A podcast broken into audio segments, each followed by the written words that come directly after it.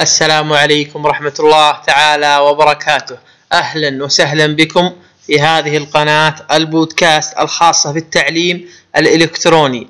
سوف نتعلم بإذن الله تعالى أو سوف ندرس في هذه الحلقة التعاريف الخاصة بالتعليم الإلكتروني والمفاهيم له. ما هو التعليم الإلكتروني؟ اختلف التربويون في التعريف لهذا المصطلح.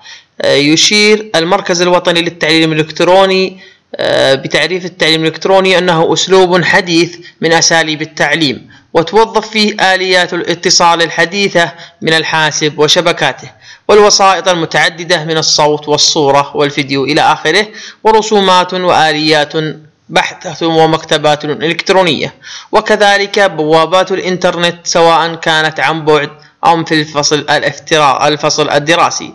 ويمكن تلخيص ذلك كله من أنه استخدام التقنية أي نعيد الصياغة للتعريف أنه استخدام التقنية بجميع أنواعها في إيصال المعلومة للمتعلم بأقصر وقت وأقل جهد محققا فائدة أكبر باستخدام التقنية أكيدا.